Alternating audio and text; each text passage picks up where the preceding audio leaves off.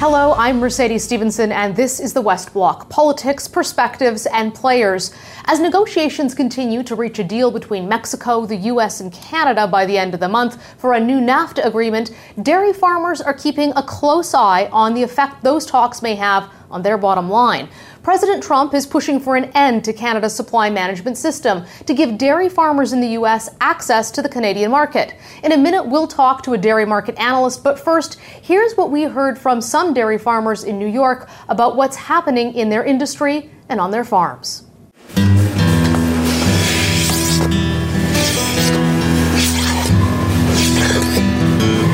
Sullivan County, Orange County, New York State, and a lot of other states, the farm dairy farmers it's a major crisis. They might have a contract, but they're not getting paid for their milk. So we're all in a big crisis of and when you don't have the cows, you do not have a rural America. You don't have a rural upstate New York. We're at a disadvantage. A lot of what we're at a disadvantage is our government has to realize that uh, we need to have a base price. There has to be a base price because you can't go year after year and our own government not increase. So a lot of that has to do with we our government needs to recognize things too. I think our government needs to do some as far as the way our milk is priced. I think we have to have a cost of production figured into the way our milk is priced. It's never been done before. Uh, but I also think our industry has to step forward and take an action, and that could be in the way of some supply management. If things continue the way they are, I don't picture a farm left in the county or the county below us in another 10, 15 years. Sorry.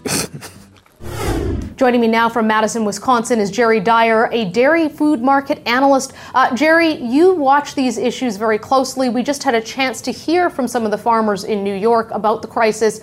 How bad is the situation for dairy farmers in the United States? The situation is uh, difficult right now. Uh, you know, prices are at very low level. It's part of the supply and demand swing of prices. They were prices were very high three or four years ago and triggered too much milk, and now prices are lower. You know, they've they've sunk. So they've got their backs. The less efficient producers have their back against the wall. So this is as a result of oversupply. Then I, I guess what's led to that oversupply? Well, that's the point. The, the higher prices. I mean, farmers were getting $25 a hundredweight for their milk four years ago, and now they're getting $17 per hundredweight because they responded to that $25 milk price. So, if the problem then is, is mostly oversupply and as a result low prices for milk, how much of a role is Canada's supply management system uh, creating a problem to the degree that Donald Trump claims it is?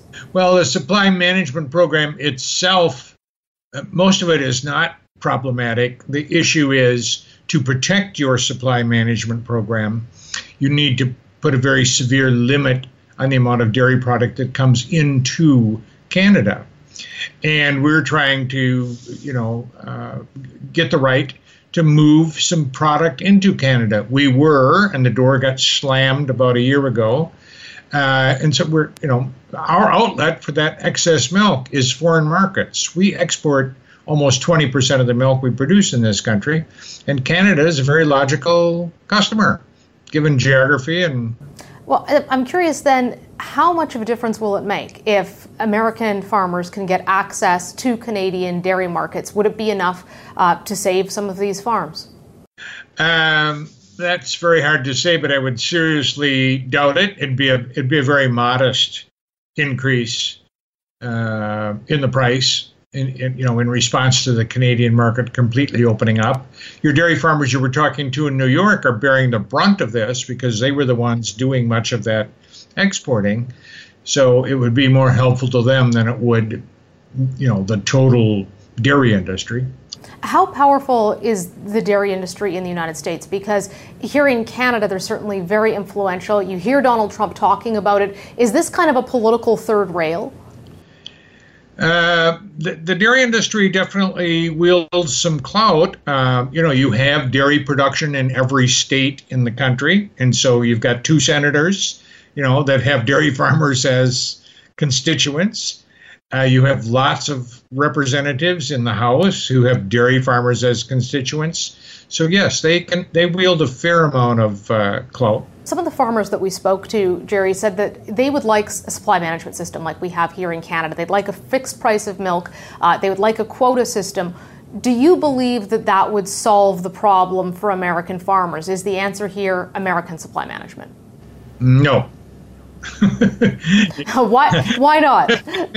it's it's not it's not the answer. Um, we've seen lots of planned economies around the world crash and burn. You can't you can't stay ahead of you know you can't repeal the law of supply and demand. Um, the we've gone through this cycle repeatedly. Lower prices that reduces the flow of milk. It encourages consumption because prices are lower. The price goes up. We respond with too much milk and that that is life. That is called capitalism, alive and well, doing what it was meant to do. This isn't just a problem, as you just mentioned, for dairy farmers just in the US or dairy farmers who are worried about protecting their market in Canada. It seems to be a global issue. We've heard about it in places like New Zealand and Europe as well. How serious is the dairy situation globally, and do you see there being any improvement in the near future? Uh, it's fairly serious. Uh, milk production has been very strong in the European Union. Uh, it's relatively strong in the in Oceania, New Zealand and Australia, which are both exporters of dairy products as well as the EU. And uh, but Mother Nature is stepping in and starting to solve some of that problem. The EU has had extreme heat and drought. We have weather issues here in the USA that are going to limit our supply. And so that's that's another stool, another leg on the milk stool, you know, in terms of impacting the markets. That uh, Mother Nature herself will trim production and help bring the markets back into balance. Thanks so much for joining us, Jerry. That's all the time we have for today. I'm Mercedes Stephenson for the West Block.